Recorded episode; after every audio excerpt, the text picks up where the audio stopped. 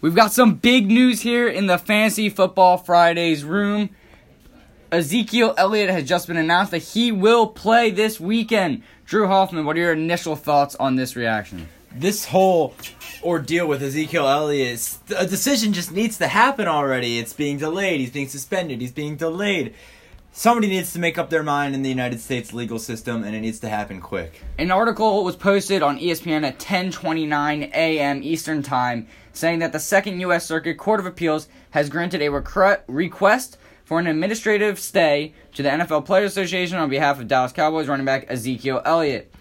With that said, a panel of federal judges will convene next week to hear Elliott's request for an injunction that overturns Judge Katherine Failla's ruling from Monday. So, Drew, he's going to play this weekend. What does this mean for fantasy football uh, players such as Alfred Morris and Darren McFadden?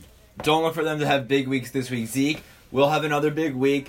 He is playing the Chiefs. However, it is at home. So look for Zeke to have a big game, especially in the wake of all this news.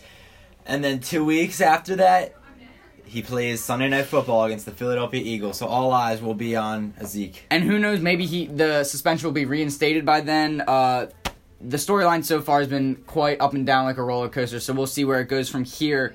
Do you think McFadden or Morris, they were picked up in a lot of leagues this week because of the suspension. Do you think they're even worth a flex start, or is Ezekiel Elliott going to take the entire backfield up? Ezekiel Elliott, when he's playing, will take take away the whole entire backfield. They are not worth any starting positions while Zeke is on the field. But once he is suspended, if he is suspended, think about putting them in the starting lineup.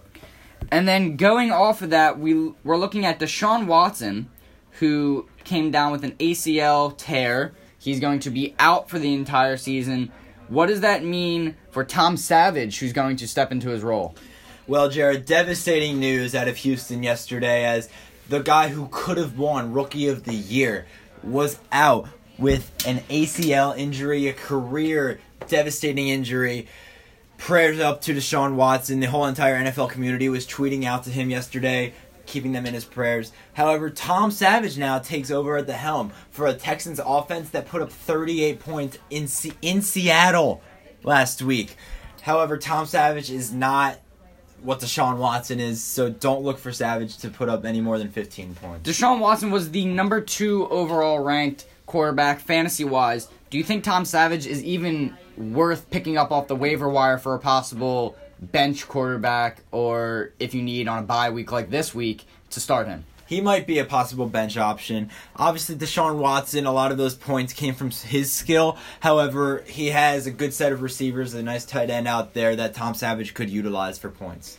And then let's talk about some other quarterback options. If you had Watson as your starter, we see uh, Eli Manning, Jacoby Brissett, and Trevor Siemian, even Blake Bortles. They're all good options on the waiver wire. What's your favorite pick out of those four, Drew? My favorite pick would probably have to be Jacoby Brissett. Jacoby Brissett, he puts up 16 points, 20 points, 30 points one week. That was against Cleveland.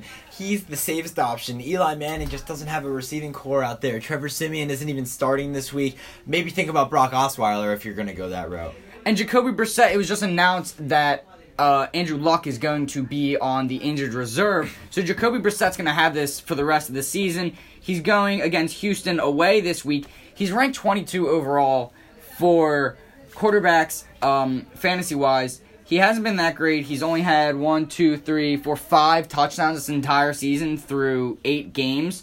So I think he's definitely a good option if he can find the end zone a few times this weekend. Yeah, the Colts are not a good team at all. So Brissett is nothing more than a bench player or just a free agent. However, if he can, if he starts to find the end zone, maybe think about picking him up. Thank you for joining us for another great episode of Fantasy Football Fridays. A lot of breaking news happening this week. We'll keep you updated throughout the weekend and throughout next week. Enjoy your Friday, enjoy your weekend, and good luck uh, with your fantasy football endeavors. Go Birds!